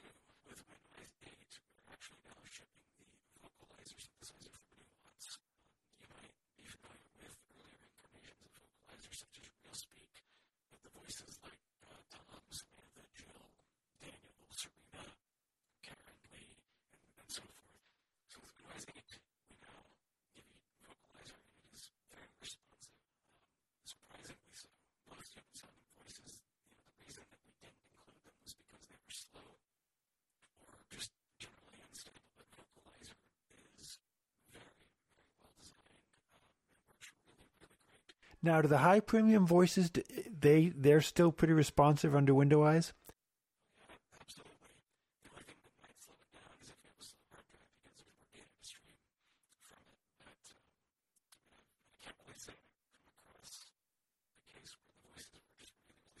Window Eyes will now run in safe mode, which is a first. I believe it is. And uh, now, so if you have a sound card that will work in safe mode, then Window Eyes can be made to run in safe mode. With Window Eyes eight, you can uh, you just go to this one part of the Window Eyes control panel, enable a setting, and then if you need to get into safe mode, there's a good chance it'll work. Now, we have seen some cases where the audio device connected to a P C doesn't work in safe mode, and if that's the case, then there's not anything that we or anybody else can really do about it. But most integrated sound cards that come on, um, you know, full desktop computers will work fine, and most laptop cards do. Excellent. The other feature that, and I've been saying, why haven't they done this for years? And you guys finally did, and this is this is just amazing. Is uh, many of us have the problem where we're doing something on our computer, and all of a sudden we mute our sound card by mistake. And then we're out in the cold unless we've got sighted assistance to uh, help us get back into uh, into the swing of things. And you guys have done something about that. We've even gone a few steps further with that. So it's a long-standing issue, especially if you're in a multi-person household. If, um, say, your sighted spouse or child or guardian, whoever decides they want to use your computer, they may just go over to the volume control and turn off your sound rather than turn off your screen. Well, that's great. They don't hear any sound, but a lot of times they'll forget to turn the sound back on. And when you try to use the computer again, of course, you're not going to be able to because it's quiet. So now what we do in Window Eyes, we give you two things. First, when Window Eyes starts, it will automatically unmute your sound card. And if your volume is lower than fifty percent, say if it's all the way down to zero or ten percent where you can just barely hear anything, we will turn the volume up fifty percent. So you'll get the audio back, and Window Eyes will be at an audible volume. It's actually going back to our internet support. But something else that we've we've gotten requests on, and even more so during the public beta cycle for Window Eyes eight, was the ability to make it easier to move the form controls, like specific types of form controls. In Window Eyes seven, we introduced a feature called Enhanced Control Search. Basically, what this was was you had a key followed by another key to designate, say, an edit box or a checkbox. And this worked okay, but that was a bit too technical for a lot of people. They just wanted to be able to hit one key. I just want to go to the next edit box. I don't want to keep having to hit two keys over and over and over again. So now you can use B or Shift B to go to the next or previous button, C or Shift C to go to the next previous combo box, E and Shift E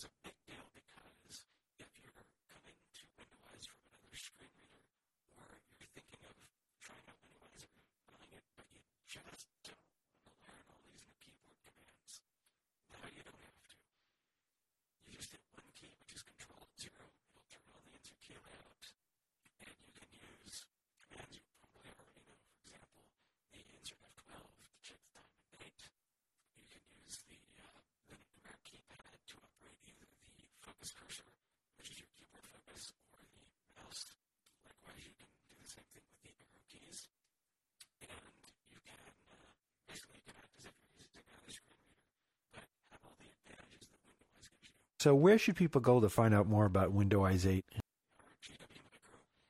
I know we had some coverage. In fact, I did the interviews with Harry Brown about the driverless cars, and that's making uh, headway and moving right along. I understand, according to our last talk with Harry, we, it is now legal to have a driverless car on the public roads in three states. I think it was Florida, Nevada, and California. And there are a number of other states considering making it legal in their states, and things are moving right along. I'm pleased to have Mister Harry Brown on with us today on Main Menu. Harry's been with us a couple of other times to talk to us about automated cars and where that technology stands and where it's going. And I am going to let you tell us all about what's been going on, what's going on now, and uh, how soon I need to make room in my garage for that new vehicle. Now, the definition uh, of the automated vehicle is a vehicle that drives itself. The driver, there's no human driver, so we take the human factor out of it, and all you have is the vehicle itself uh, driving the driver or and passengers. Really, you don't even need to use the word driver anymore because there's no, you're not driving, but uh, the vehicle drives you from place to place, and that's why they call it automated, because you're not driving as a driver, the vehicle's driving you. What are the advantages to the automated vehicle? Uh, one of them is, the biggest one, is no more accidents. It's going to eliminate all vehicle accidents, because what causes accidents? It's the human drivers. Uh, it's not the vehicles themselves. It's usually the drivers that cause accidents uh, that happen. So um, anyway, that's that's how that goes. And uh, I just thought I'd come in and update uh, folks on where we've been in the last six months. There's uh, a bunch of different things that have happened since uh, last August when uh, Jamie and I spoke. In August, Mercedes-Benz has uh, automated their braking technology on their uh, their cars. This was as of uh, August of uh, twenty eleven. After I talked with Jamie, I've got that this material. The vehicle completely stops itself, uh, does its own braking, and avoids uh, crashing into the vehicle in front of it. So that's the automatic braking. And Mercedes is doing it, and uh, not only is Mercedes doing it, but the other vehicle companies are doing it as well. We go to September of twenty eleven. Berlin, Germany now has, instead of cabs with drivers, uh, they have automated taxis that uh, goes to a person's location, and the person gets in and it drives them from uh, it drives them to their next place. Uh, so Berlin implemented uh, a bunch of automated taxis uh, in their city. In October of twenty eleven, the Ford Explorer, uh, the folks at Ford told me that uh, in twenty thirteen on the Ford Explorer, it's going to have something called Lane Keep. Now, Lane Keep is a automation which, if the driver goes in the wrong lane, then Lane Keep or Lane Keep takes over the vehicle and puts the vehicle back in the correct lane. So this way, you don't have uh, people being in the wrong lanes and uh, having accidents in uh, when you're going opposite, like a northbound driving in a southbound lane. Mm-hmm. Now, January twenty twelve, the folks at Ford again in January twenty twelve, the folks at Ford indicated that the Ford or the twenty thirteen Fusion will have active park assist, which parks the vehicle. Now, the twenty eleven Mercuries did have active park assist, so that's already been around for a while. But now other vehicles and other companies such as Ford and others are having the active park assist, where you push a button when you get in the parking lot. You push uh, a button, the vehicle parks itself. As a matter of fact, parks itself perfectly, and uh, because uh, it sees a place to park, it knows exactly where the parking spots are. And uh, it parks itself perfectly. And also, you've got the blind spot information system, which tells the driver uh, that there's a car coming from their left or their right, uh, and the driver's not going to be able to see that car. Well, the vehicle will see that car now, and it will say, vehicle coming from your left or vehicle coming from your right. Then there was, in January also, the folks at Audi have unveiled Traffic Jam Assist, which will Uh, take over if the vehicle's in a traffic jam, and it'll get you as a vehicle driver. It will get the vehicle to a clear lane, and uh, they have drove these up to thirty-seven miles an hour, uh, automated-wise. The other thing, in February, uh, the folks at B M W have uh, the automated car, and they call theirs the Robo-Car, and it drove itself on the Autobahn. Now that, if anybody knows about the Autobahn, you know oh, that yeah. well, no speed limit. You make your own speed limit. Right. And these, the vehicle, the Robocar, uh, drove itself perfectly on the Autobahn, and uh, no collisions, uh, et cetera. One of the last developments is the state of Nevada now has given Google permission to drive, or to have, I should say, their automated vehicles on Nevada roads. And Florida should be next uh, to do that. Um, and Google's working with five or six other states to allow automated vehicles, believe it or not, unreal, uh, on their roads, uh, just like the state of Nevada has done now. Testing is going very, very well. They, as a matter of fact, drove it. Uh, uh, they had an automated vehicle in the state of Utah, and this vehicle drove at one hundred thirty miles an hour, drove itself at one hundred thirty miles an hour, and they were testing this vehicle. No accidents, no loss of control. It handled perfectly. And so once the automation takes place, uh, we can up the speed limit on the expressways dramatically. You're not going to have to go at sixty-five or seventy miles an hour. We can we can almost double that. Mm. And so you're going to get there twice as fast as you do now because you're getting the, the human factor out of the way. And uh, when you get the human factor that can't react nearly as fast as, an, as a machine, these vehicles now are doing two hundred fifty calculations per second. Wow. They analyze the road that much in one second, two hundred fifty wow. times. The other thing, too, um, that I want to talk about is something called Here I Am technology. The folks at the National Highway Traffic Safety Administration, or N H T S A, um, are working on this as well.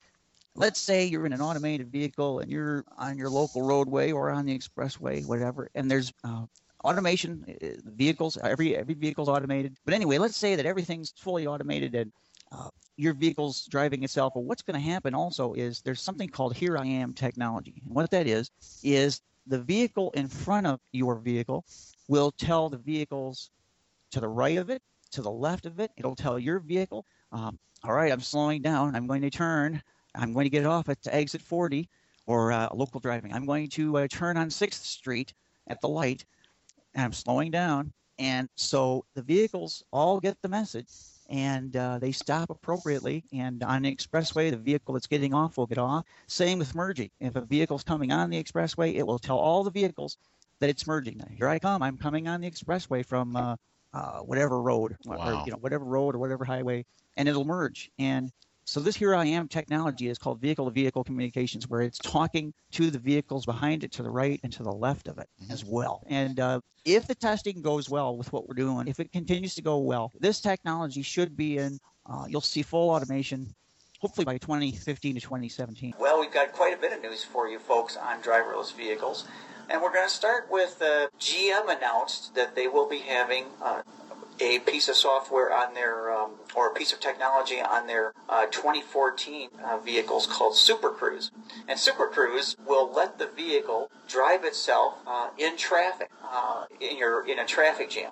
So you just uh, let the vehicle drive, you push a button and it drives itself uh, in the traffic jam and puts on the brakes when needed, speeds up when needed, slows down when needed, and uh, it's really good for city driving, that kind of thing. So that was what they announced.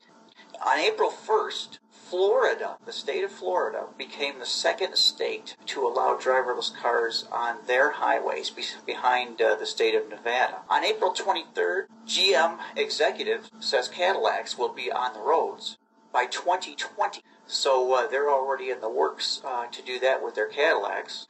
And uh, now some other companies like Ford and others have said twenty seventeen. So we'll have to see how that's going to work, if it's going to be twenty seventeen or twenty twenty. On May eighth, the state of Nevada uh, lets the, uh, the, the D M V grants a license to Google for its uh, driverless vehicles. So you have Nevada and Florida.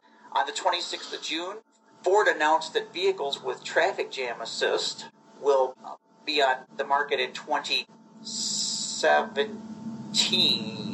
Traffic jam assist is the same thing which uh, Super Cruise. On the sixth of July of twenty twelve, Ford says that they will have self, uh, totally, and this is why it's conflicting a little, totally automated self-driving vehicles on the roads by twenty seventeen.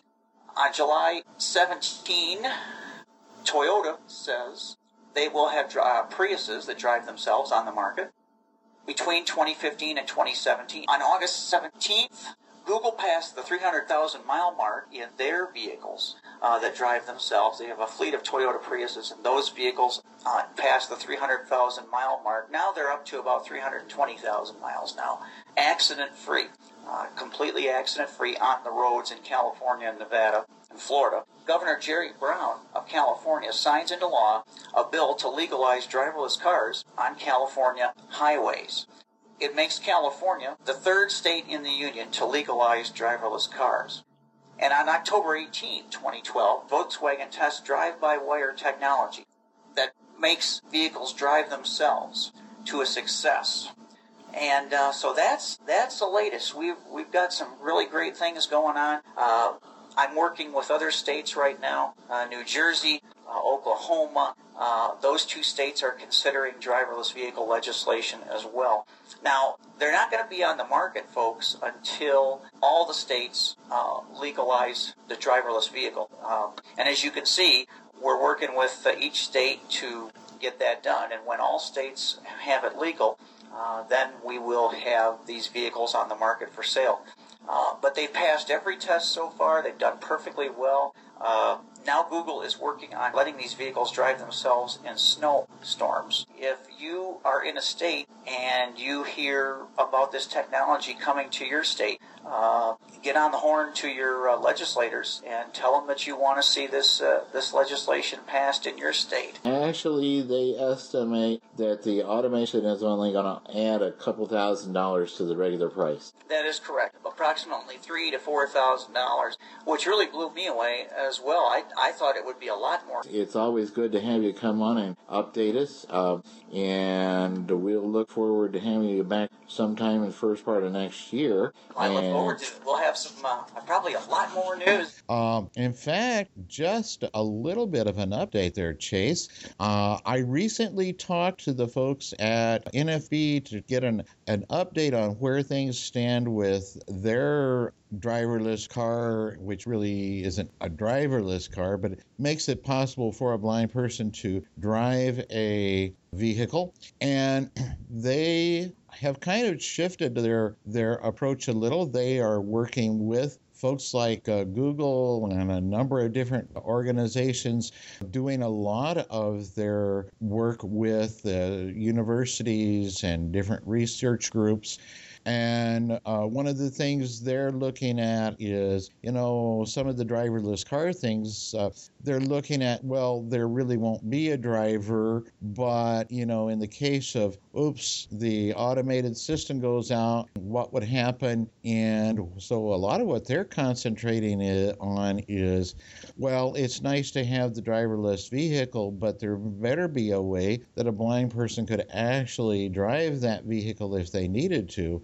And so looking at some of the things like were used and the driver challenge, the blind driver challenge back a couple years ago, and what can they do to improve that technology and make that more viable for uh, the uh, blind user to use in uh, driving a vehicle on the road.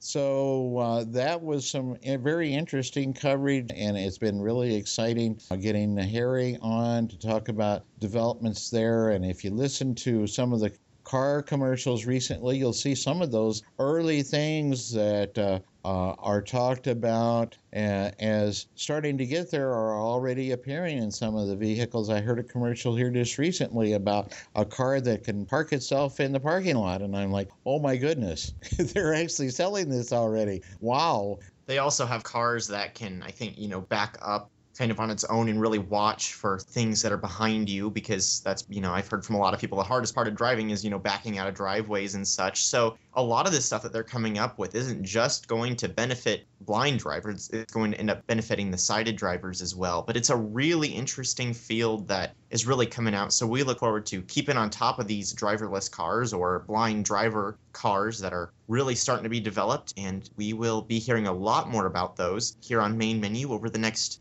months and years. Yeah, and I think probably eventually we'll have someone on from from the uh, N F B Resource uh, Research Center to talk about what they're doing, but uh, at least give you that update on what we do know about what's going on with, with their projects and where they're spending their time and money at this point.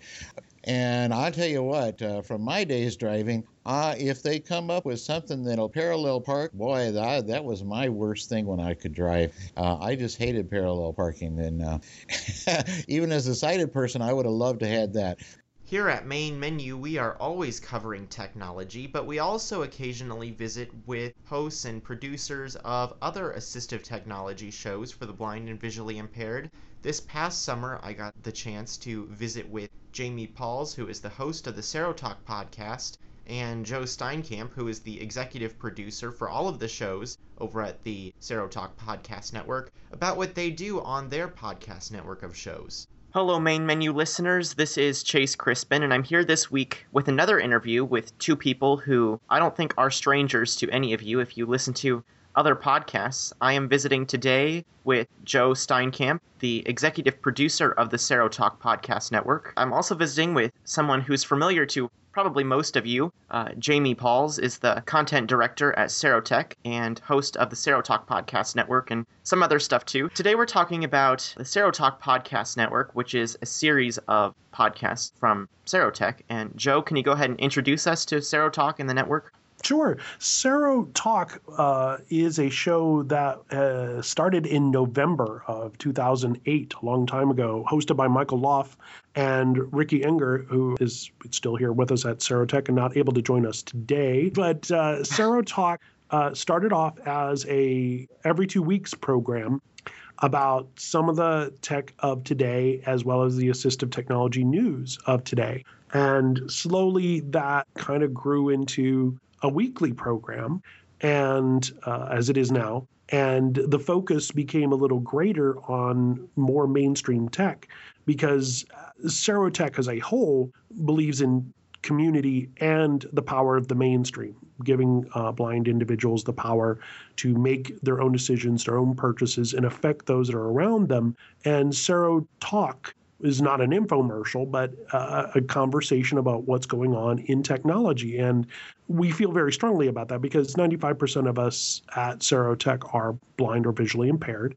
And so we like talking a lot, and we like talking about what everybody else talks about, which is, I'd like buying this stuff, and this is cool. And that's what we've tried to do with Serotalk. And Serotalk did so well for us, and that led us into uh, one of our first spinoff shows, which is called End of Line, Uh, which is available at E O L show dot com or on the front page of iBlink Radio. End of Line was Ricky and I talking all the time about the books and movies and stuff that we were into. We thought, okay, if we're going to do this podcast network thing, let's do something that we know, that we feel comfortable with, something that makes a lot of sense. So eating, listening to music, and reading books. Yeah, we can talk about all that stuff. And that turned into End of Line. At the same time, we had another show called Tech Chat, which got reformed into Serospectives. And out of those shows, we did that Android show with uh, J J Mehta and Android Anna and myself at the time, doing uh, conversations about what it was like to be a blind Android user. And of course, if you're going to do a show about Apple, you know, it's a great companion piece to go against this show about Android. And that's what led us into Triple Click Home. So those were our first shows that we kind of sort of added along with the reformed Serospectives. And Serospectives literally became This Month in Assistive Technology, although we still use it for doing special dad show, which is kind of unique, is that whereas Serotalk, it's Ricky, Jamie, and I talking about what's cool and what's available. This Month in AT and Serospectives is other people in the community. It's not about what we think. It's about what Steve Sauchin, who is our host for the program, uh, and those guests that are on that month feel about the month's events, because it matters more to us uh, about what the community is saying and what the community is asking for, and providing content from our email and our iReports or on Twitter or Facebook from what other people have thought about our shows. And that's what helps us drive some other shows. So when people have ideas about shows or write us in about, you should cover this, um, that could actually turn into a whole nother pilot. And we actually have three shows in development now uh, for the network that we're working on kind of behind the scenes. Our new show, High Contrast, uh, which I'm very proud of, um, is a show that focuses on low vision.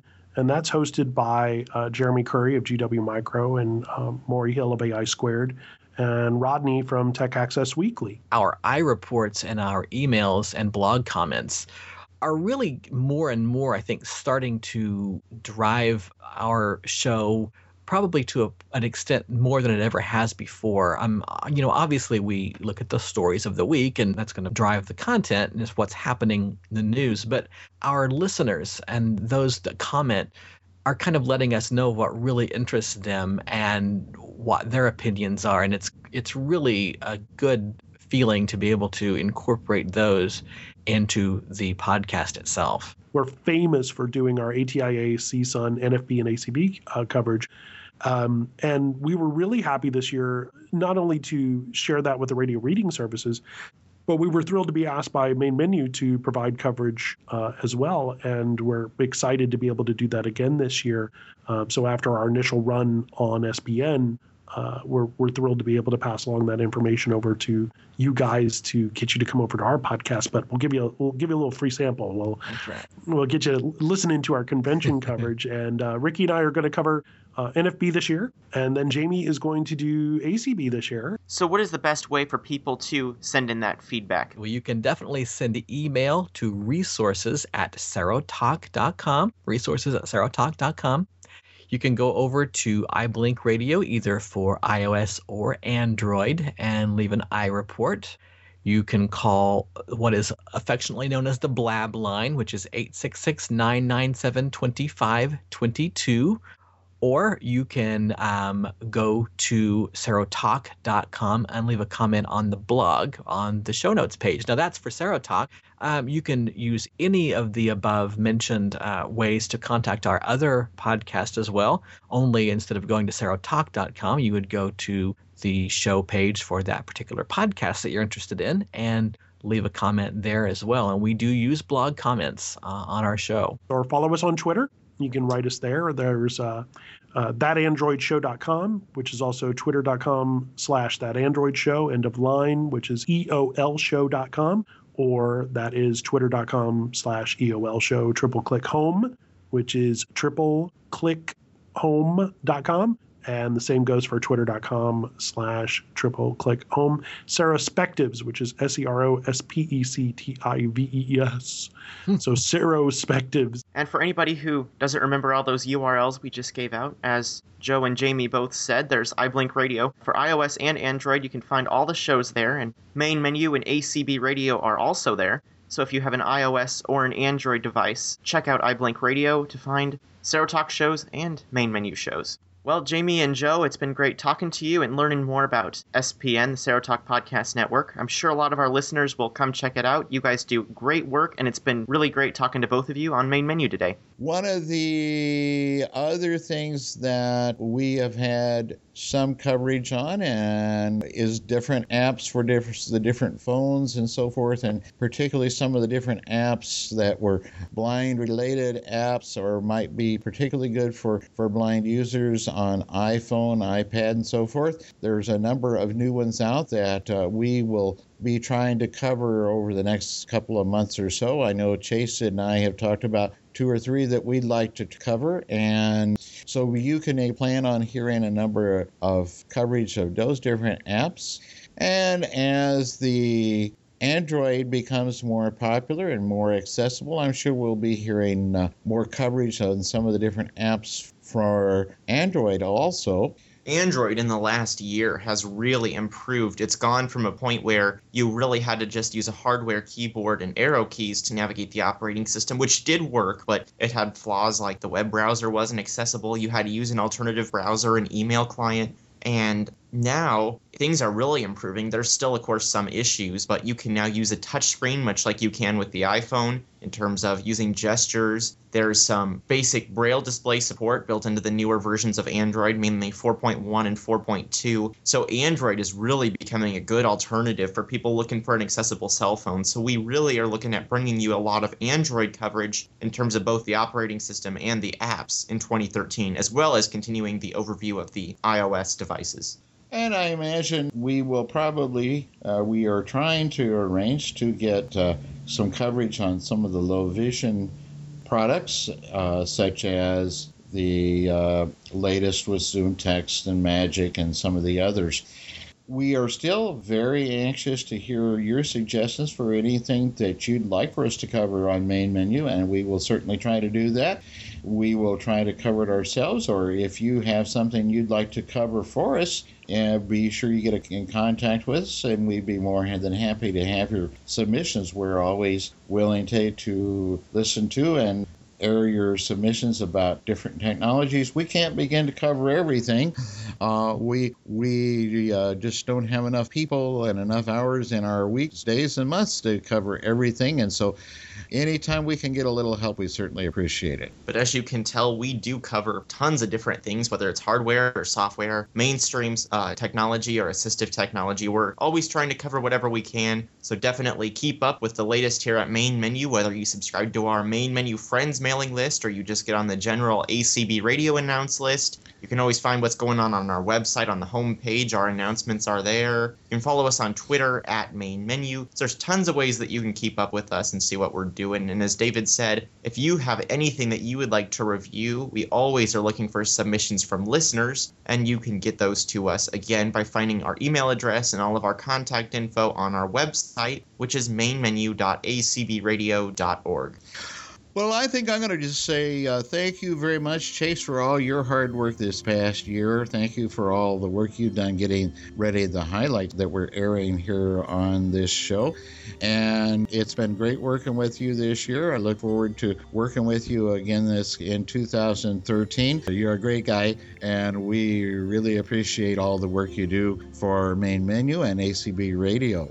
Well, thanks, David, for everything. It's also been great working with you. Thanks for putting the shows together. Every week. I know it's not an easy job. It's a pretty big job to do every week. So thank you for doing that and working with me. I also want to thank I also want to thank everybody on the Main Menu staff. We have a great team of people. You don't always know everything they're doing, but we always have people kind of working with us and telling us what we should work on, recording things for us, editing things for us. It's a very hardworking team. They're a great bunch of people to work with. So I want to thank all of the members of the Main Menu staff for working on this show. Look forward to working with all of you again throughout twenty thirteen and beyond. And to all of our listeners, thank you for listening to this show. Have a great new year. And hey, if you're not a regular Main Menu listener, if you're hearing us on some other website or something for this special show, please do come by and check us out. We're always looking for new listeners, so we'd appreciate having you listen every week. You have a great week.